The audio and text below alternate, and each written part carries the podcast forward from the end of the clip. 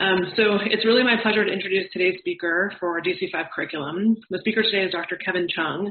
Uh, so Dr. Chung did his uh, training at West Point um, and then did his medical school training at Georgetown um, before ultimately going on to do his critical care training uh, at Walter Reed. Um, Dr. Chung has a long list of accompli- accomplishments related to his service in the military as well as all of his um, accolades through critical care medicine. Most recently, he served as the critical care consultant for the Army Surgeon General. Um, he's professor of medicine as well as professor of surgery at Uniform Services University of Health Sciences in Bethesda, Maryland. And I'm excited to have him here today to talk about environmental injuries. So, Dr. Chung, thank you so much for being here with us today. Go ahead and take it away.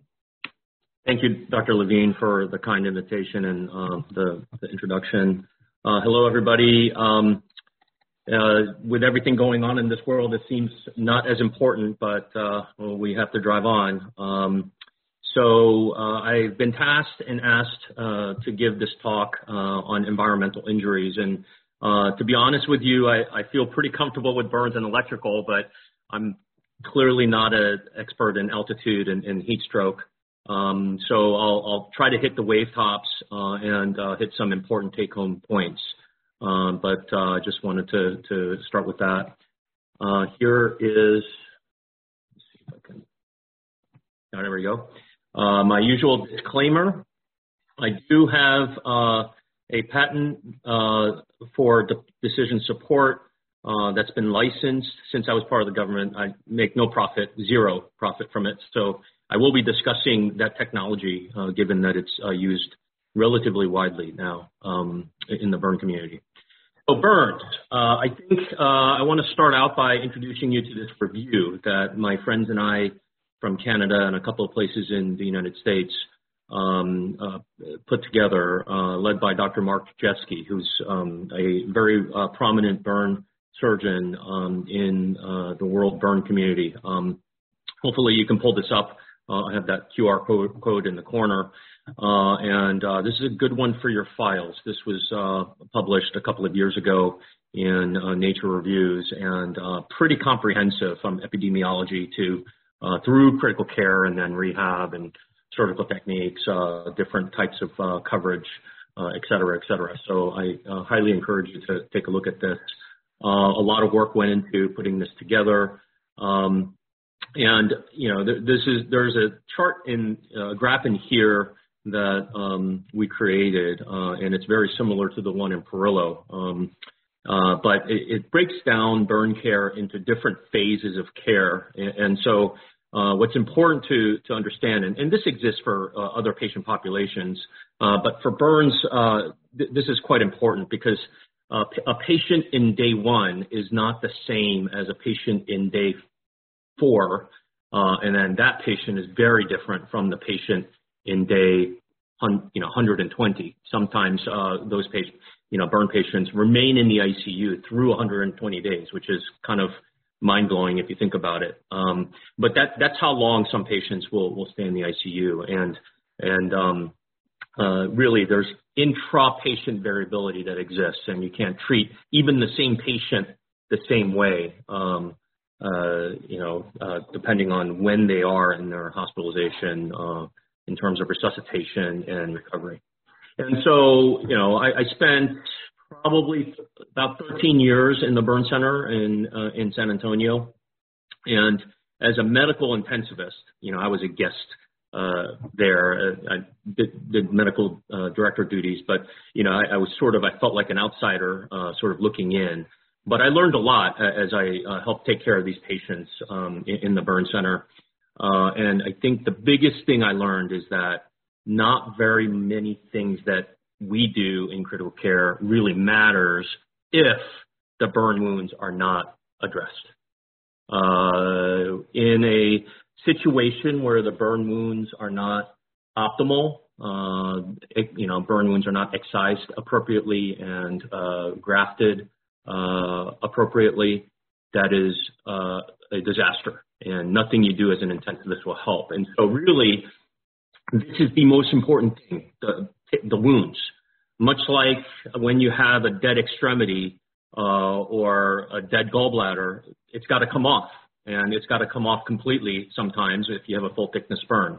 This is a fascial excision. And um, and after that fascial excision or tangential excision on, in this case, uh, there needs to be autograft applied, and then you need to have uh, wound closure. Uh, until this happens, uh, more than 95% of coverage, uh, until that occurs, the patient is at risk for infectious complications and, and other you know, complications that occur in the ICU. And so really as as the intensivist, your your job is to protect the patient from uh, infectious disease complications and other uh, types of nosocomial or uh, other ICU related uh, complications and optimize the conditions of wound healing. And so, you know, this is a diagram that sort of describes a typical patient when they sustain an injury. Uh, you have tissue damage that causes a host response, and that may lead to a little bit of a systemic uh, response. Sometimes it leads to organ failure, and uh, patient may die. Most times, uh, fortunately, we support them uh, through recovery. Uh, in a, and that happens maybe once or twice. Um, repeated insult may be a complication, such as a VAP. In burns, this happens repeatedly, over and over and over again, because uh, if you have somebody who's a 50% burn, you can't get achieve definitive cover, coverage in one shot. It's got to be a staged approach. And so uh, imagine a 50% burn. All that burn has to come off, uh, and all the available areas of normal skin are harvested, causing a 90% open wound uh, to to um, you know harvest graft, autograft, mesh them, and uh, place them in the areas that were previously burned. And so there's not enough uh, skin um, uh, a lot of times, and um, you know burn previously burned areas are temporarily covered with cadaver skin or pig skin or other skin substitutes, uh, and then the patient gets taken back to surgery about two weeks later when the the um, the donor sites have healed, and then that those same donor site is taken again. Uh, I've had patients who were, you know, higher than 90%, for example, who had their scalp harvested for donor site more than a dozen times because that was the only part that wasn't burnt, and that's the only place that you can get autograft. So you can imagine how uh, much of a drawn out uh, hospitalization, particularly ICU hospitalization, this can be. And this happens over and over again where you get an insult. Every time you go to the OR to do a debridement, they become bacteremic because they have dirty wounds, no matter how clean you try to make them. Um, and, uh, you know, it's uh, typically a 50% excision results in a three to four liter blood loss. And so you get a, you have a hemorrhagic shock uh, condition uh, going on in the OR uh, being resuscitated. Uh, and each time that happens, um, you know, there's an inflammatory process, and the patient uh, is in shock. Uh, at you know, nine times out of ten is in shock after the OR. And so, uh, you know, in the burn unit, in the burn ICU, there's uh, this common knowledge that it's a race against time to get these burn wounds closed. And your job as the intensivist is to optimize the conditions for this to occur. Uh, if the burn wounds don't get closed, then patients end up uh, with uh, conditions like this, where um, they die of the common bread mold. This is aspergillus just overtaking the wounds. Wounds never really healed, and um, you know donor sites converted where they needed to be covered, uh, and this is just a disaster. Um, so you're trying to prevent that from happening. And so how do you do that? Well, you you basically practice good critical care. All of you are learning that now uh, in, in, your training. Uh, and in burns, um, it's not that much different, except sometimes it could be extreme. Uh, for example, uh, let's start with resuscitation. Uh, you know, typical resuscitations are uh, primarily crystalloid. I know we're go- going away from that in other disease states as much as possible and trying to limit crystalloid use. in the burn, during the first 24, 48 hours after a severe burn, this is still the mainstay where they're getting 20, sometimes 30 liters of fluid, and that's that's just what they need. Uh, and so this is something that um, is an extreme case of uh, resuscitation that um, if you ever encounter um, a burn patient in the first 24 hours after they're injured, this is uh, really hairy, a hairy situation, and you're you're you're in for a ride.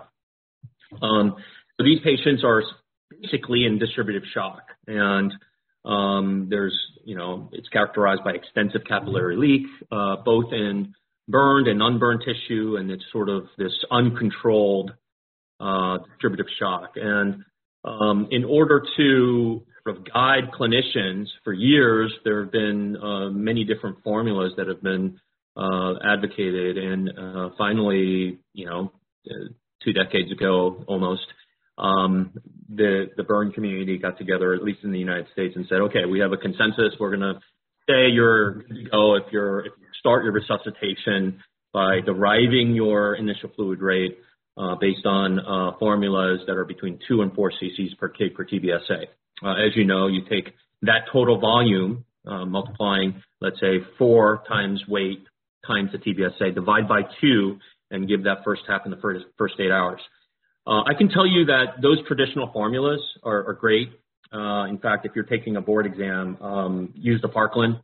Um, but in practice, you know, this, this idea that you're going to somehow at hour eight magically go half your fluids, that, that's, that's uh, a fantasy. That doesn't happen. Uh, you start your initial fluid rate, and then um, the, you guide your uh, fluid rate hour to hour based on what the patient is giving you and telling you, uh, based on the urine output and other a compilation of uh, other endpoints, basic critical care, right?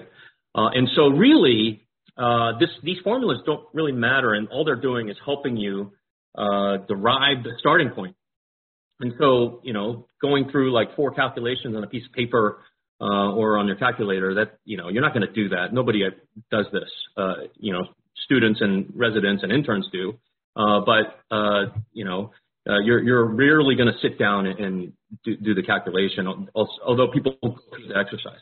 We came up with a simpler way of doing this, deriving the initial fluid rate to, to target and get it in between two and four uh, based on the guidelines. And we call that uh, the rule of 10.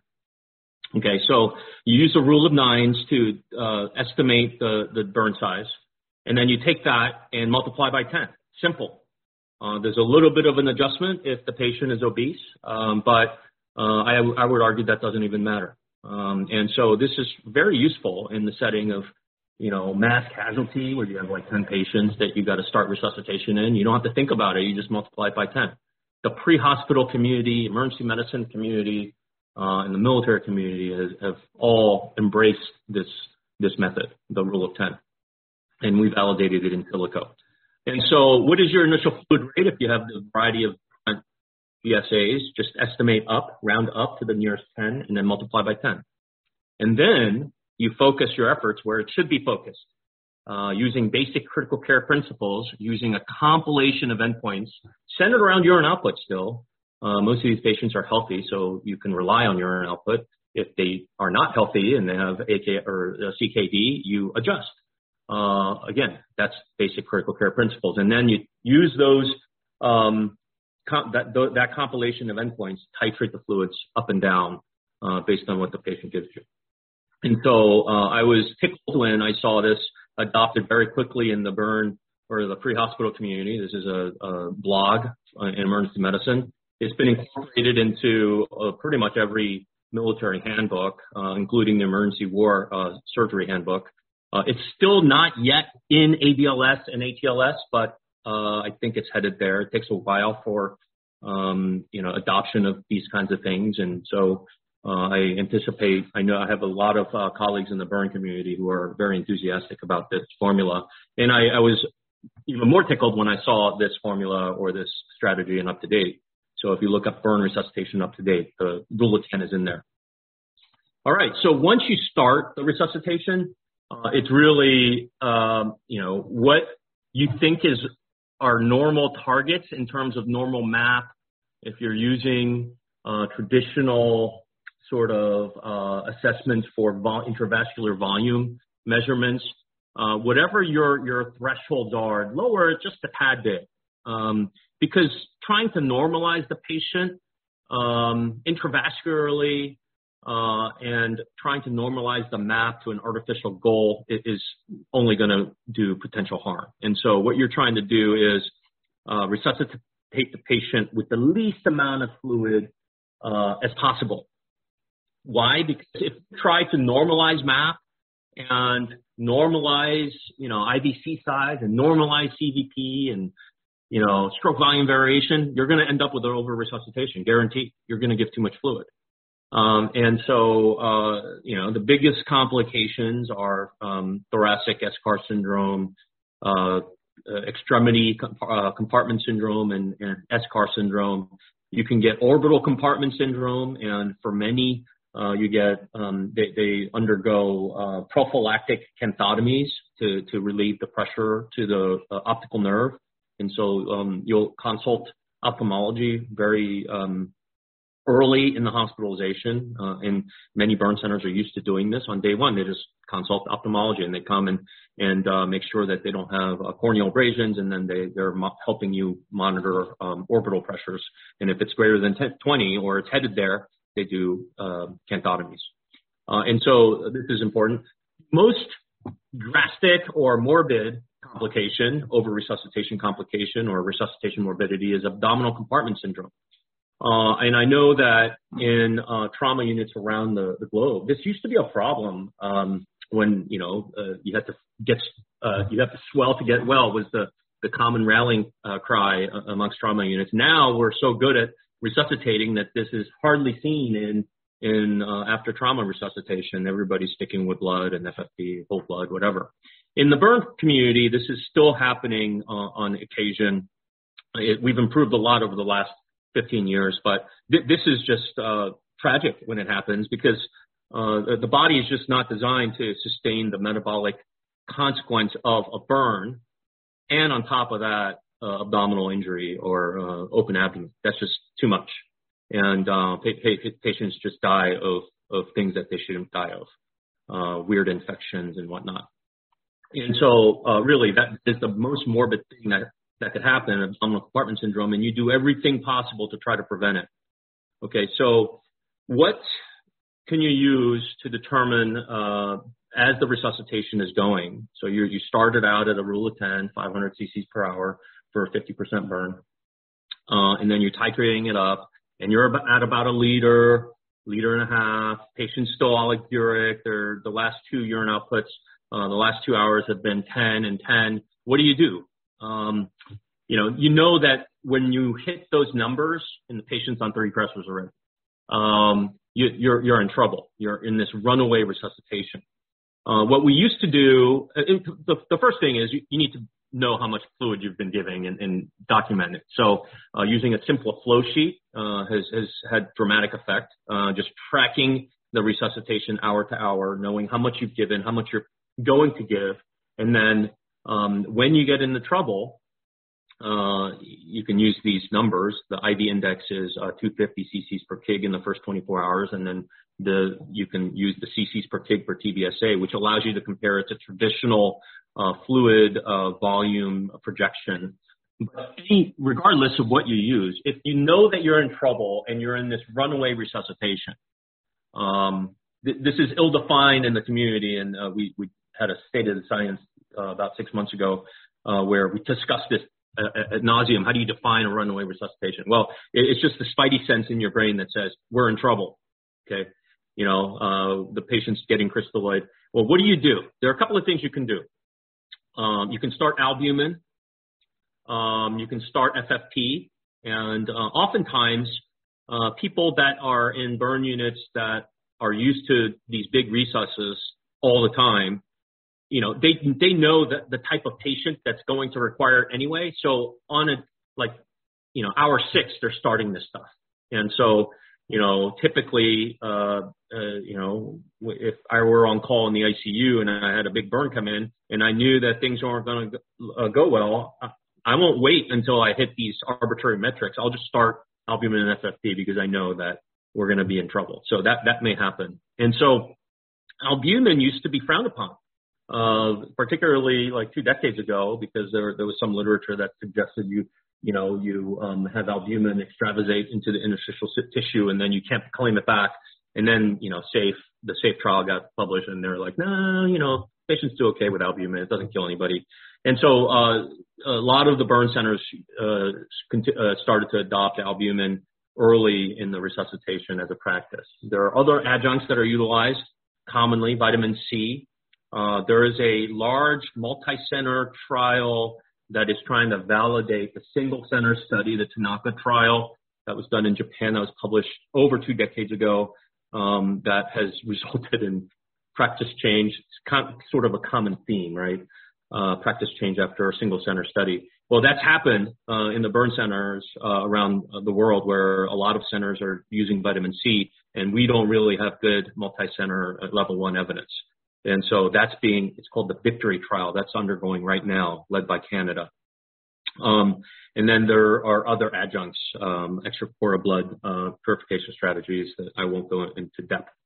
Um, recently, the DoD funded a large observational study to uh, sort of you know, ca- sort of catalog the experience across burn centers of North America. And um, this abrupt consortium got formed and, and did, did this very nice study that was published in Annals of Surgery a couple of months ago. And really, you know, the bottom line was that uh, albumin seemed to be helpful. It's used a lot, over two thirds of patients, and it's used appropriately uh, in patients that are sick and, and not having a good fluid resuscitation, and it does re- reduce fluid requirements. Uh, and so um, it's something that is uh, has been adopted. FFP is, is still something that uh, needs to be looked at uh, from a practice pattern standpoint. And um, uh, there was an O'Mara trial, a randomized control trial that showed decreased fluids. That was a single center trial. It's not been replicated in uh, multi-center fashion.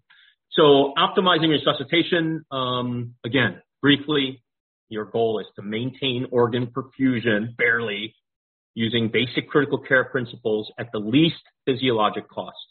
Yes, you're concerned about organ failure from under resuscitation, but you should be just as or even more concerned about over resuscitation and do the things that you need to do to decrease the overall fluid rate. Um, and so this is that, that, decision support algorithm that I was uh, sort of referring to earlier. Uh, this resulted in a, um, you know, sort of uh, algorithm that got computerized by uh, our colleagues in, in San Antonio. Uh, we validated it, showing that it increased fluid requirements, and uh, that's been converted into a tablet and now on an iPad. It's in an app. It's going on on a regular um, cell phone or iPhone soon. I don't think it's there yet. Um, the DoD did a uh, multi-center trial looking at the Burn Navigator and its impact. This was published recently. It's still an EPUB like the Annals of Surgery one.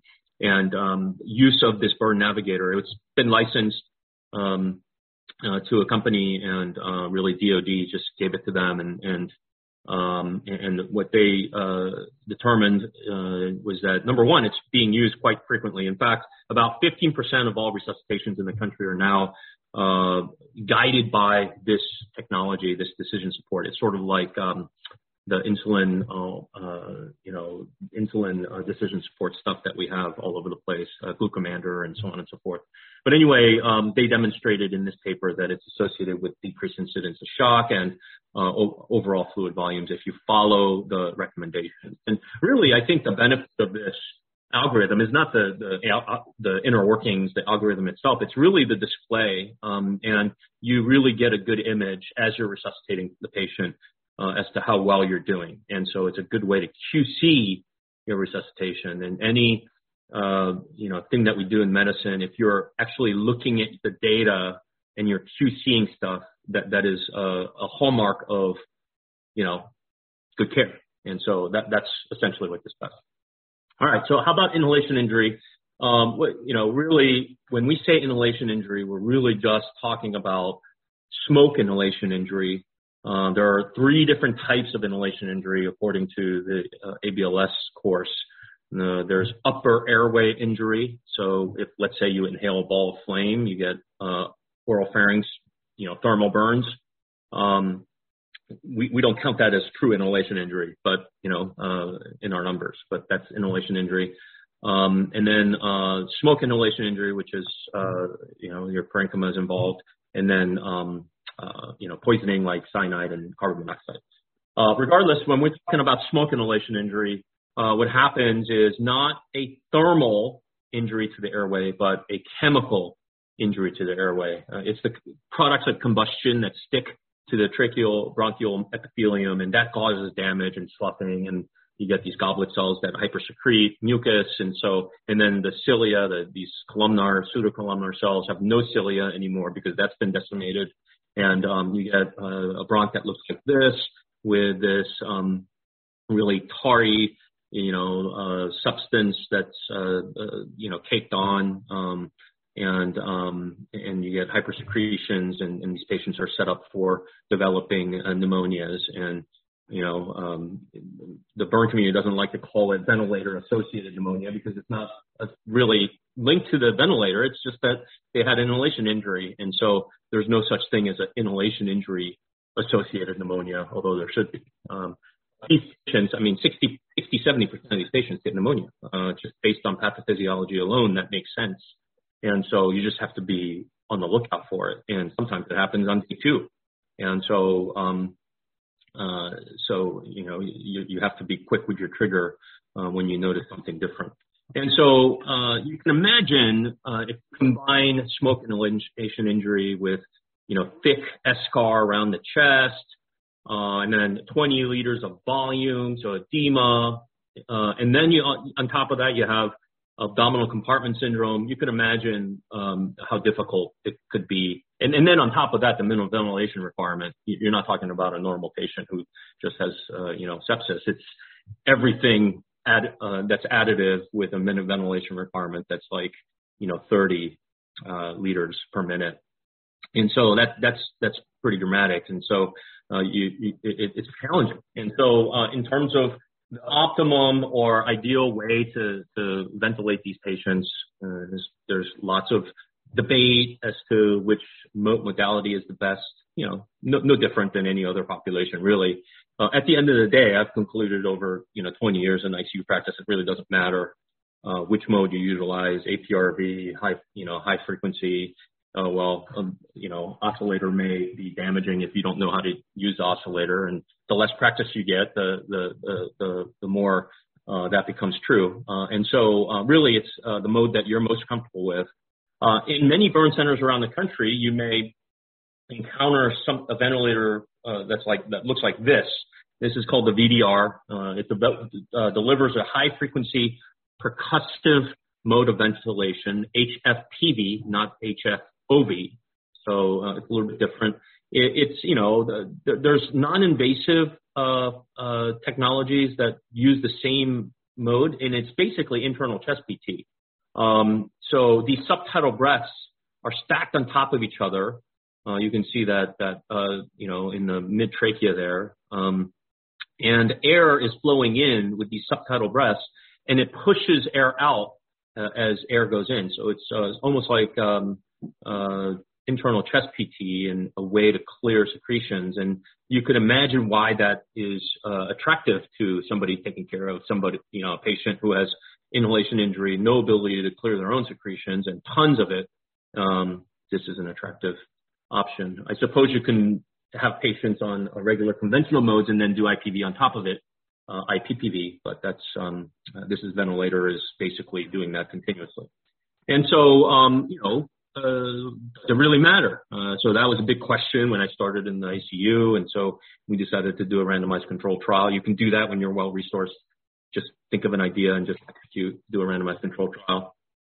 Um, and so we concluded in this study that it was a small study, but uh, uh, nonetheless it was the largest to date. Um, uh, but what, what we determined is you can do low tidal volume in these patients, um, but uh, in about a third of the patients, be prepared to fail because you're just not going to be able to keep up with uh, the low tidal volumes. Um, even with the respiratory rates cranked up to like 35, 40, uh, you're just not going to keep up with the ventilation requirements that, that these patients have. Um, it's just uh, not doable. And so uh, uh, one out of every three patients needed to be um, sort of rescued, quote unquote, because of both uh, ventilation issues as well as hypoxemic oxygenation issues. If they had inhalation injury, two out of three uh, had problems with low tidal volume, that strategy. It just doesn't, it, it, it's challenging, uh, and you could probably understand why.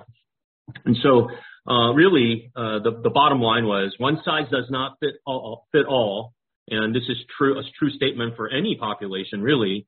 But strict adherence to the low volume strategy sometimes is extremely difficult uh, in burns. Um, and if, if they have an inhalation injury on top of their burn, it's you know more true than not.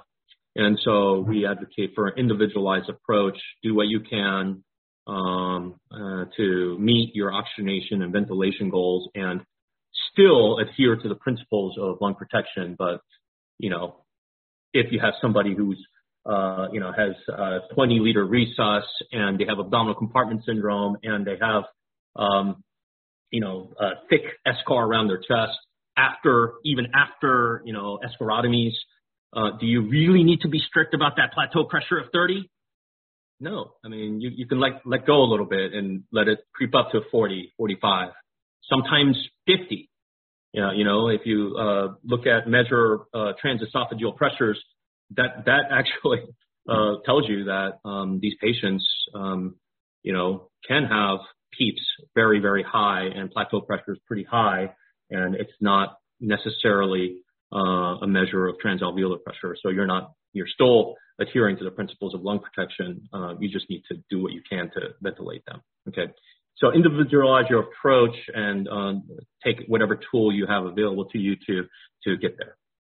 All right. How about acute kidney injury? You know, I, I had a lot of fun in the burn unit coming up with, you know, because it was just basically a blank canvas and uh, not a lot of literature, at least, um, uh, you know, multi-center stuff. So um, you know, we went to town. Um, and so traditionally, these are small studies uh, that demonstrate that uh, if you have a burn and then you develop acute kidney injury, um, mortality is really high uh, traditionally, like to 80 to 100 percent. And so, um, you know, this is even with uh, dialysis. Uh, and so there was a there was a period of time where, you know, it was you know, we, we thought once patients, burn patients developed AKI, uh, that was end game. That was the end game. Um, and uh, over the last 30 years, slowly the burn community, along with the nephrology community, realized maybe we could support these patients and make them live a little bit longer so that we could, you know, close their wounds, give them a little time, give them a chance.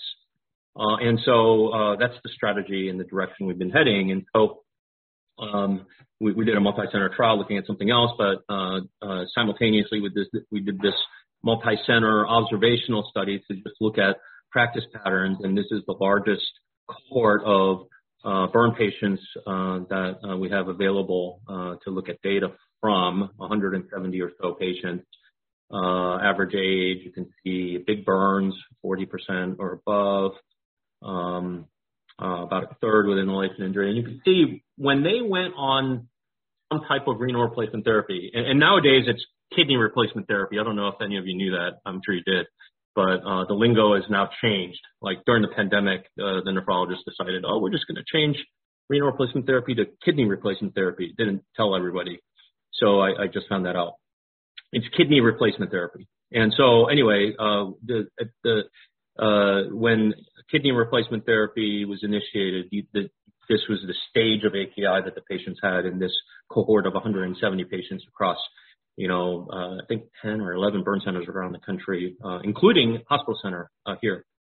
Laura Johnson and um, Jeff Shupp participated.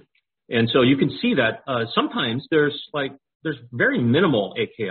Uh, in fact, there are, and this tells you that there's other reasons that the patients go on um, probably profound acidosis, uh, or you know volume overload, and and they're making a you know very little urine, and you have to try to get them um, de-resuscitated. Uh, initial modes, most uh, burn centers, at least among those who participated in this study, uh, used continuous modes of kidney replacement therapy. And when you compare the different modes, overall, there doesn't seem to be a, a difference, but um, you, we did a subgroup analysis. But anyway, so uh, 70 patients, what we concluded is that mortality is better uh, than you know historical uh, you know averages, 80 to 100 percent. It's now down to 50 percent. Uh, long-term outcomes uh, are are not that bad. I mean, um, long-term need for uh, kidney replacement therapy, you know, home dialysis, after about six months, uh, only one in 10 among survivors needed long-term hemodialysis. And so we looked at a subgroup of shock, as I was saying earlier, and um, and there seemed to be a signal, uh, sort of uh, looking at the different modalities of continuous kidney replacement therapy. And when we separated out CVVH versus other modalities, so lumped in uh, CVVHD and CVVHDF, you can see that uh, it reaches significance barely. Um, so this is a signal, and this resulted in another paper uh, that we published last year, um, and uh, sort of focusing on this population. And so what we concluded is, you know, over time, is timely initiation of kidney replacement therapy with an individualized preference towards continuous modes. Why? Because most of these patients, when they get put on kidney replacement therapy, they're on multiple pressors. So intermittent doesn't work, certainly. So that's why you prefer continuous modes. If they're hemodynamically stable and they're not going to go to the OR for the next, you know, two weeks, okay, fine, do intermittent. Uh, it's probably not going to make a difference. But if they're at risk for some type of hypotensive event um, d- during kidney replacement therapy, choose a continuous mode, please uh, at relatively higher than recommended doses. The recommended dose in normal populations is 20 to 25. Is that going to work in somebody whose pH is uh, 7.0 and is on three pressors and uh, has a BUN of 100 and, and their skin and their wounds are looking yellow from the uremia? Probably not. Get them controlled because you're trying to optimize the conditions of wound healing and um, you know, uh, a puny dose for a big patient is not going to work. Individualize the dose, please. Uh, and that has become standard practice in burns with AKI, and um, that's made an impact in mortality. And we think that uh, CVVH should be the modality of choice. That's arguable. So these are the take home. Uh, I'm going to move on to electrical injury. All right. So there, there's a nice review that I found from four years ago. It's in an emergency medicine um, uh, journal. Um, here's the QR code for those of you who are interested. Uh, very nice review. And, you know, I think electrical injury, we, we, all electrical injury patients get managed in burn centers. So I guess that's, we have the most experience. Uh, but it, it's really, um, when you say electrical injury, it's such a heterogeneous population. You're not just dealing with one type of patient. It, it really has to do with like, you know, this really complex, uh, you know, uh, science behind electricity in the first place. And I'm not going to go into like bore you with all these details, but you know, uh, just briefly and basically, when we're talking about current, and you know, uh, at home we have AC alternating current, and uh, in industrial uh, areas uh, we're dealing with direct. Uh, but that that's amperes or amps. We're dealing in terms of amps. So that's the total amount of electrons that goes across. You could see that blue little guy uh, goes across this gradient. Voltage is like um, how much uh, you know of a difference there is between the energy between one area to the next. So it's really dealing with the potential energy or stored energy. Okay, and um, you know in the in the ICU and when you're shocking someone, you deal in joules. Well, joules is taking that one amp through, okay, and resistance is, is uh, characterized by and described in ohms uh, in one second. And so when we're talking in joules, um, that, that's it's a unit of energy. And then uh, watts uh, that you know we're all familiar with if you buy light bulbs is um, joules per second. And, and so why did I go through that? Because you know it's really confusing uh, when you're trying to manage these patients and like you're trying to characterize them. Uh, it, the way you characterize them is is by volts. Um, so low voltage or high voltage. Uh, uh, uh, you know when, when they come in, and so that that's the key question. And what you realize is that you know you could be in a low voltage uh, environment, and let's say you grab a, a live wire it, it could be a uh, 240 volt uh, outlet, a live wire, and let's say you collapse that hand and the contact time was like, you know, five, six seconds, that's a, that could result in a pretty big burn. Whereas even a high voltage, um, uh, sort of volt and you get jolted, that may not, uh, you know, result in, in, in a big burn. And and then and then there's this idea, you know, there, there's this um, other category of an arc burn. You know, so electricians working and then they get, you know, or or um, they're working on a line outside and there's an arc. Well, these arcs are like 2,000 degrees and it could like basically spontaneously combust your clothes and you can you can have a flame burn from it, but you have you don't have any electricity go through your your body.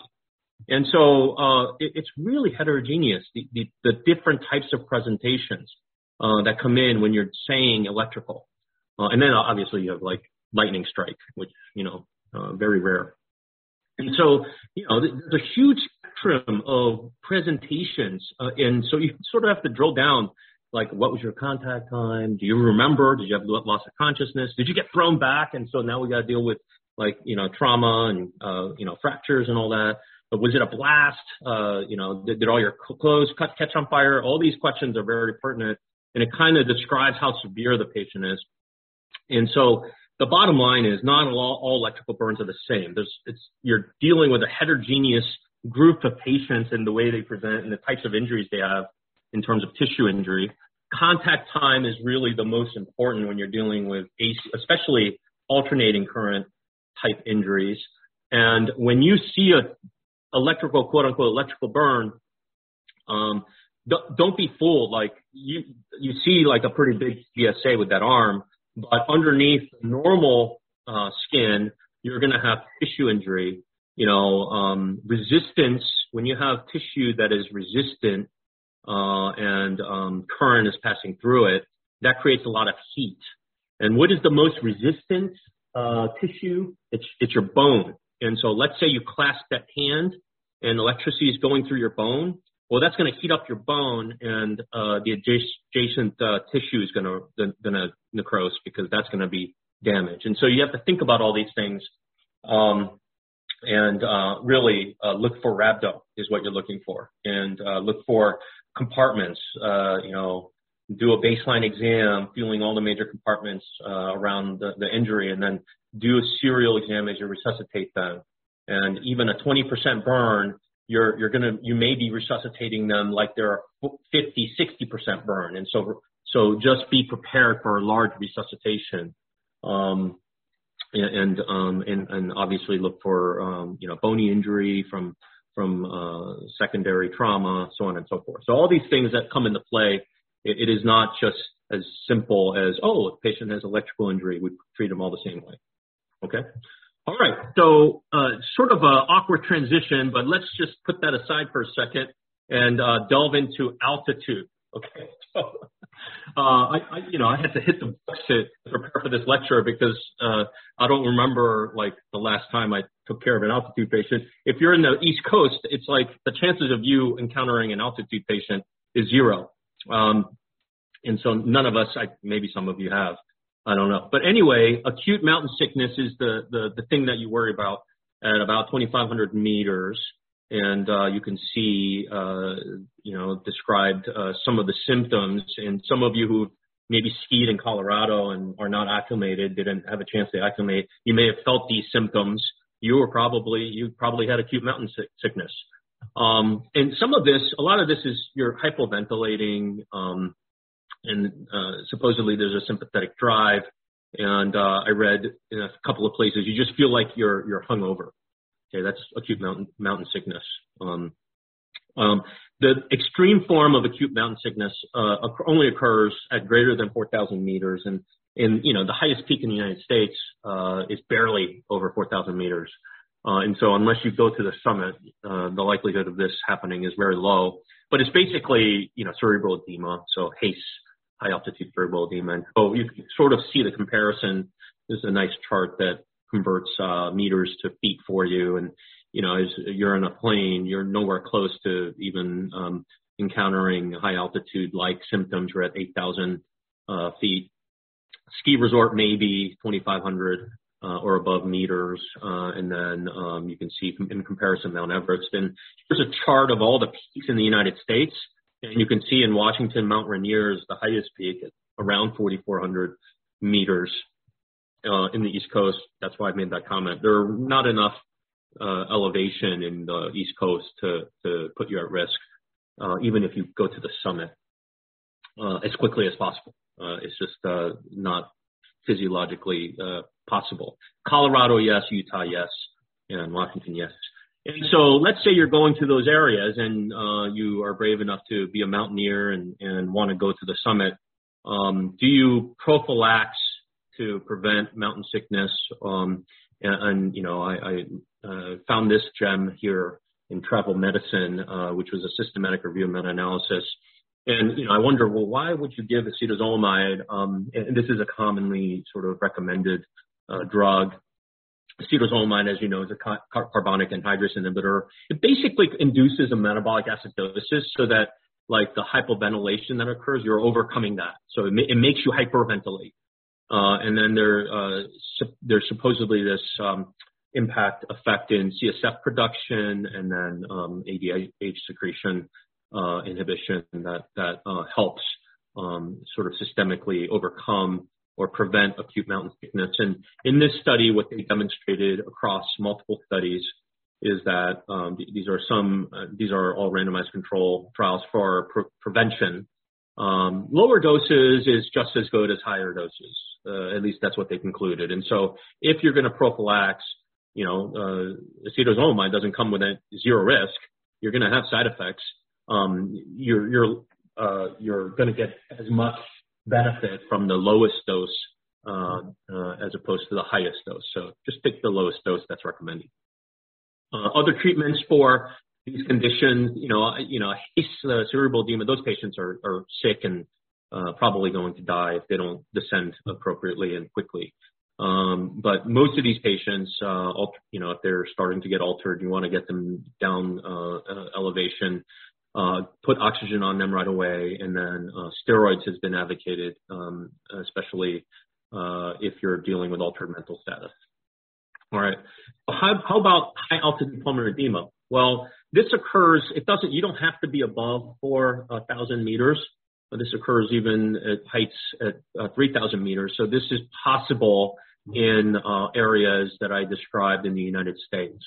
Uh, this is in a non-cardiogenic pulmonary edema, uh, like every other pulmonary edema that, that you commonly see that's non-cardiogenic um, occurs sometime, uh, most often described in the second night uh, that you're in this elevation.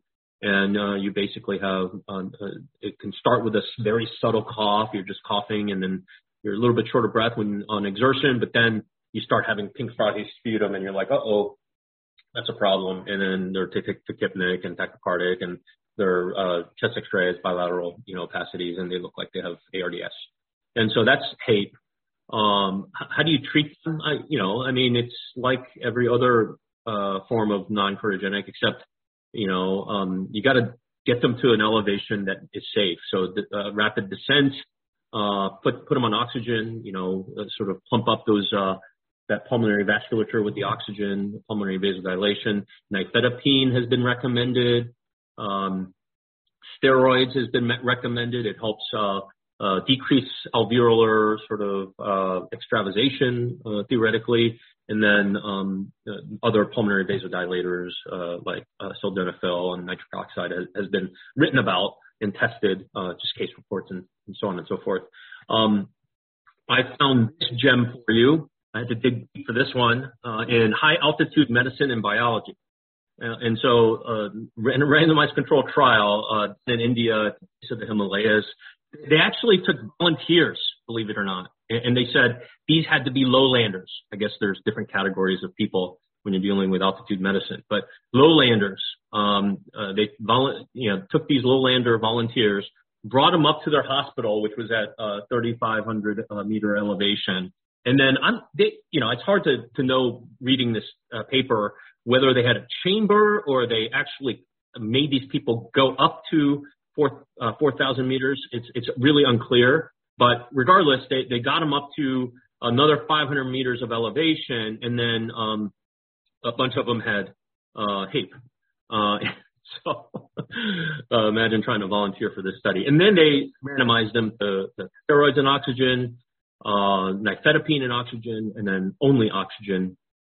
Um, and uh, what they demonstrated was that there's no difference Um, and so, you know, can you translate this and extrapolate this to people that are like in 6,000 um, meter, uh, you know, uh, elevation and then develop pulmonary edema? I'm not sure, but uh, it appears based on that study that uh, oxygen is is enough. Uh, these other therapies like steroids and, and, calcium channel blockers, if you choose to do it, it, it, may benefit, but it doesn't seem like it benefits a lot um, based on that randomized controlled trial. So take home for altitude uh, you know, think about the different therapies. Um, and that's pretty much it. Uh, HAPE can occur um, at elevations um, that uh, are available in the United States. So it's possible if you practice in Colorado, you've, you've seen this a couple of times. All right, uh, pivoting the opposite way, uh, heat stroke. So um, I, I, found this very nice uh, recent review on heat stroke uh, published in the New England Journal three years ago. Uh, here's a QR code for you, so you can put it in your files. It's a nice, quick read. Um, uh, and so, you know, I think the most pertinent thing that I found uh, when when uh, sort of reviewing heat stroke in this paper is that you have to separate out these these patients into two major broad categories. Why? Because the one category is much more severe. And so you have the classic heat stroke where you have a nursing home patient and they're in the middle of a heat wave and blah, blah, blah. And they come in and they're hypothermic. Okay. Those patients generally do okay. Uh, it's the exertional heat stroke, you know, the, the private that just went out in, you know, 90 degree heat and humidity and just came back from a heat, you know, a two mile run and they collapsed. Uh, that patient, you really, really, they could die. Uh, and so uh, you, you gotta you gotta triage them differently, okay? Because it appears that um, exertional heat stroke category, they're just not able to compensate. I, actually, both categories are not able to compensate, but the exertional heat stroke patients have even a higher degree of not being able to compensate, and they're uh, at higher risk. And, and so uh, here's some guidelines uh, in this chart. Uh, really, I mean, uh, the, the mainstay here is getting them cooled as quickly as possible, um, and um, and then treating seizures if they happen, and, and so on and so forth. I, you know, I, I don't uh, expect you to read all this, but this is just to show if you are able to uh, sort of scan some of this. This is just basic critical care, supportive care for every category of organ failure, and these are all the things that you can expect, um, and you just have to treat them accordingly. You know, uh, if, if they have uh, evidence of cerebral edema, go, um, you know, go crazy with the hyperosmotic therapy and do what you can to decrease intracranial hypertension and, and so on and so forth. And, and then all the other organs do what you do on a day-to-day basis uh, in the critical care setting. All right. Um, there is, uh, you know, there, I've encountered now in the last 20 years many different ways to, to warm or cool patients. And a lot of times the same technology is utilized for both. And, and you may have encountered an intravascular catheter that does something very similar. Uh, typically it's used to, to, um, to cool patients in after cardiac arrest. Um, so they, they uh, randomized patients in, in this study, pilot study, uh, to cool patients using the intravascular temperature management. And really the bottom line here is that you can cool pretty effectively, but it takes a little while. There's a little bit of a lag, right, in the first three hours, that hour, um, because you, you, you have to turn, you know, turn the temperature way down and then you gotta let the blood circulate. Whereas like if you're using all measures like, um, uh, conventional me- measures or methods, uh, you, you can cool them pretty quickly. You just don't hit that target and sustain that target for a pretty long time. You know, in this, um, in this, uh, stability study, they showed that they had less less organ failure. You know, take that with a grain of salt. The Arctic Sun, same kind of deal. It's probably going to take a little while, uh, and so you know, I, I dug a little bit. There's be a better way to do this, and, and so here's a nice case study that that I found through another like um, uh, sort of uh, CPG, and it's a case study. But the the concept is, is, it makes a lot of sense, and so that's what that's why I presented to you. So basically, take a body bag, a body bag where you know everybody knows what a body bag is, and just stick it like throw a bunch of ice in there, and then zip up the patient in that body bag of ice. This gets your results pronto. Uh, and if you have somebody that um, is hyperthermic and, and, is in that exertional heat stroke category, uh, this may be a method that you utilize that may be helpful. And if you don't have a body bag, just use like some type of like, um, you know, waterproof bag. I guess trash bags could work, but just wrap them, wrap the body and, and, and uh, pack the body with ice.